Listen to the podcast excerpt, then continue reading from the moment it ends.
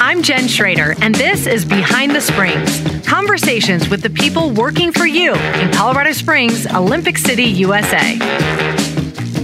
Hi, everyone. I'm really excited to welcome you to the 100th episode of Behind the Springs. I'm Jen Schrader, and we started this podcast in the summer of 2019 with the hopes that we could inform, educate, even excite people about what's happening in local government. Have we done that?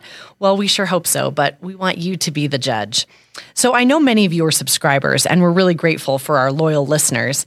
And I'd also like to ask that you send this podcast to people who you know who share a love for our city and want to learn more about everything from roads to new parks to helping the homeless, hearing from Olympic athletes, the mayor, the police and fire chiefs, and so many interesting and dedicated employees. We want to share a few highlights from a few of our 99 episodes so that our regular listeners can enjoy some of our favorite moments and so that our potential listeners can see what they've been missing and hopefully join the fun. So, I personally have a hard time even describing just how proud I am to live in Colorado Springs. It's such an exciting time for our community, and our team really wants to keep you updated about how your local government is serving in various ways to make our city even better. So let's get started. Our first highlight comes from an early episode when we interviewed Colorado Springs Pioneers Museum director Matt Mayberry and Mayor John Suthers. We talked about the history of Colorado Springs and how we've always been considered a health mecca. Is it true that this was once marketed as a germ-free environment? Which I think, as you know, being in communications, somewhat marketing, that might be the best thing that I've ever if heard. Only to we could use people. that now. but is that is that a true marketing ploy that was used? It was. We have the actual advertisement that was uh, developed and and uh, distributed by the Chamber of Commerce um, for Colorado Springs, and it like I don't remember off the top of my head the exact phrase, but that uh, uh, Colorado Springs is. Uh, is in an environment that is absolutely aseptic and free from all germ life. Um, So what happened two weeks later when somebody ca- caught a cold? That's what I want to know. We have an episode called You Gotta Be Smarter Than the Raccoons. It's about our stormwater enterprise. A lot of people don't know much about stormwater, and so we define that, and we heard some fun stories as well. had one. This was in Shook's Run, kind of the east part of down eastern part of downtown out there. And we had one where you know joggers, walkers, like man, you know, storm drain does not smell good. You know, it does not smell good. It's not like a nice breezy rain. You know, Yep. and so you know we went out there and it's like yeah, but there's something going on here, and and so we're trying to figure out. You know, actually what we kind of thought by the way is you know people putting their dog waste because we actually see that a lot. And we'll talk about that later. What what what can you do to help us out? Please don't put the dog waste in the in inlets. And that happens. Yeah, we'll hit on some uh, some Yeah. tips here soon. So I actually, that, that's what we kind of thought it was, and you know, so we're kind of looking at, we're looking into it. We're videoing the pipe, you know, and we, we get to an area, it's it's in, and we couldn't find anything. A couple weeks later, you know, a couple days later, same complaint. We go out there, now it's a little ways up, and we chased this thing for for a long time. It was a family of raccoons, and they're in there, and they're living in the storm drain, and then like every week. You know, the mom raccoon decided, you know, we're just going to move north. So they just move, you know, 20, you know, th- you know, 200 You got to be north smarter And than the folks are- raccoons. your and we're just chasing these raccoons. Like we just can't find them. It's like, gosh, there's something going on. And finally, we have a, a great video. We have a little camera, you know, that we send into these things. It's got a cool camera. You know, you got to be a video game player to to operate oh. it. And so, you know, we have a great video of this raccoon and her, all her babies kind of looking at us in this video. You oh, know, Oh, because it, yeah, it's like, oh, we found the problem. So But you do want to hear from people, right? When there's We do. something up like that. we do, yeah, Yeah. absolutely. During one episode, Team USA wrestler Tamyra Mensah Stock made quite a prediction. the end goal for practically every single wrestler is not only to be a world champion but an olympic champion mm-hmm. like we don't go out here like literally going through blood sweat and tears every single day like today in practice y'all i got kicked in the face twice i like like when i mean blood sweat and tears i mean blood sweat and tears so like we don't get on that mat every single day just to get a, like a national title mm-hmm. we don't get recognition that way like when we go onto the mat we're like we're doing this because we want to be Olympic champions, world champions. And we have a wall of champions actually at the Olympic Training Center. And I will be up there eventually. She was right about that because she went on to win the gold medal at the Tokyo Olympic Games in August 2021 and became the first black woman to win gold in women's freestyle wrestling. Just awesome. A little later, we talked about the Park Union Bridge, which spans from the Olympic and Paralympic Museum to America the Beautiful Park. Ryan, let me start with you and uh, to talk about this bridge and introduce this project. You're the city's project manager. Um, tell us what makes it so unique and kind of what the city's role is in this, because we're not the only uh, person in the game here. Yeah. So it is an extremely unique bridge. Uh, typically, we build a pedestrian bridge that maybe uh, conveys a trail or a vehicular bridge that conveys a road. This one is is particularly unique in that we have additional stakeholders involved in this bridge, and it's more than just um, a standard trail bridge. It's actually a piece of artwork connected to this beautiful new museum. And so because of its connection to the museum and the way that it connects America the Beautiful Park into downtown, there's this heightened sense of importance in this particular bridge. And so um, because of that, we have additional folks that are really interested in making this um, an iconic structure for us. And we were able to elevate the design and create something really, really unique.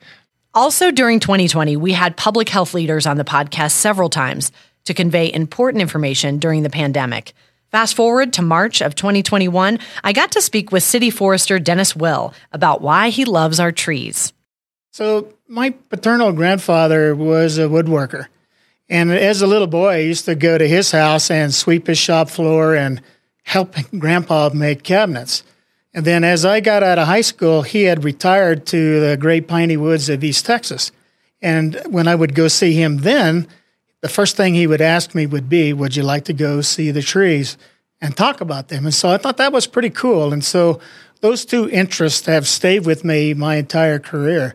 And uh, as I got ready to go to college, I found that I was extremely interested in the earth sciences. And so I wanted to find a career that brought a lot of those together, like pathology and mycology and ecology and so forth. And so forestry seemed to me a good fit to study those sciences and also to be able to communicate and work and talk with people at the same time. So it was it has been a good fit and here I am almost 40 years later and enjoying every bit of it. We got to know the new Colorado Springs Fire Chief Randy Royal in the spring of 2021. So I've been with the Colorado Springs Fire Department for 34 years. I came on in 1987 and uh, grew up. Monument was home. My Okay. dad, my dad was Air Force and moved around until he retired. He did the three year move, and then he retired to Monument, and that's where I grew up with in you know junior high, high school, and college years. And then um, actually started doing emergency response on the side when I was in college. And when I graduated, I went into full time working for a private ambulance and was a paramedic for about eight years before I came on the job. So I've been doing emergency response for about 42 years. So a little bit of experience. Next, we welcomed Park Ranger Supervisor Jillian Rossi to speak about the best and most responsible way to use our trails. She highlighted a program called Leave No Trace. When you're recreating in the outdoors, you're making an impact regardless, but it could be a positive impact or a negative impact. And that impact is on not only the environment, but the other visitors that are there. So you have a huge influence over if someone's going to have a great day on the trail or if someone's day is going to be ruined on the trail. And that can be through interactions uh, between mountain bikers and hikers. There is some tension there sometimes when uh, some folks don't yield to other people on the trail. So that can cause some tension. Um, but what we try to stress is give people the benefit of the doubt. Then we produced an episode where we looked back on 2021 and the city's 150th anniversary celebration. The mayor weighed in with his thoughts. You've called it, Mayor, an opportunity to celebrate the pride and vision of our founder, General William Jackson Palmer, um, and our past. And we had quite a year. I mean, we had a museum exhibit, we had several events, a big downtown celebration. Um, how are you feeling about commemorating the milestone? Uh, I think we did it right. Uh, I think we achieved our goal of celebrating our past and the individuals all the way from General Palmer uh, and through the decades that have made the city what it is today, uh, but also beginning to sharpen our focus uh, on the future, what we want our um, our city to look like a decade from now, a couple of decades from now, and ultimately 150 years from now. That's for sure. And if folks, if you have not had a chance to see the COS at 150 exhibit at the Colorado Springs Pioneers Museum, that'll be um, there for you to view um, for a few years. And, and it's just wonderful. I mean, it's a great way to get to know the city if you're new um, or get to know some facts um, that you probably don't know, even if you've lived here your whole life. In the summer of 2022, Chief Adrian Vasquez became our new police chief and shared some great insights about the department. you know, the other option, if you want to see firsthand what's happening, then think about doing a ride along. Yes. They can go out to our patrol divisions and, and uh, citizens can sign up for a ride along and go for four hours. Those are very interesting and eye opening. Absolutely. So, you know, that really gives you a good perspective on what our officers face every single day. This past summer, we marked the 10 year anniversary of the Waldo Canyon fire with emotional memories from city employees. Hi, I'm Carrie George, Assistant Finance Director for the city. I was not an employee during the fire. I was hired about a year after. I did lose my house in the fire, however, and in my capacity working with retiring firefighters, have had the opportunity to personally thank many for what they did for the community that day. I am grateful to have that opportunity. The support of the citizens of Colorado Springs and the city government is what enabled the community to recover in record time. The emotional impact of that loss will last forever. I actually witnessed my house burning in some of the televised coverage. But so will the memories of the support we received. We did rebuild our home initially. We were the first to break ground, in fact, but have since moved to another part of town. I still love the Mountain Shadows neighborhood and have many friends there who I know share my appreciation for what is undoubtedly the best city in the country in which to live. We introduced COS Ready, which gives residents three easy steps to follow so that we're all prepared to respond to emergencies together. Shortly after, we talked about what it means to be a military friendly city. 44% of our, our economy tied up with the military. So it's definitely a huge presence. Wow, and that's higher, I think, than people would Sure. would think. Forty four percent. certainly is. Wow. So we've got Yeah. almost 50,000 people in uniform mm-hmm. here in town. And then think of all the families, the Department of Defense civilians, the contractors. There are lots of people that help serve in different capacities as well. That's I'll piggyback on that as well. So we also have a significant reserve and guard capability. Yes. Uh, I like to surprise people by telling them that we have a, a very large Navy presence here, particularly on our reserve side. We also have two combatant commands that are over on Peterson. Uh, and that is an enormous amount of responsibility in how we execute our national defense strategy. We also have the National Space Defense Center. So, some really unique um, commands that are here kind of dispersed throughout the community. So, just a wide array of talent and skill.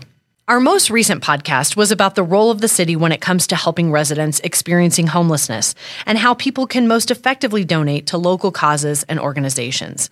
We're planning some new episodes, one about the tragic shooting at Club Q and the community response that followed. Plus, we know there will be a lot of news, events, positive developments to share in the new year. So we hope you'll subscribe and we hope you enjoy hearing more about the best city in the world, Colorado Springs, Olympic City, USA. Thanks for listening to episode 100 of Behind the Springs.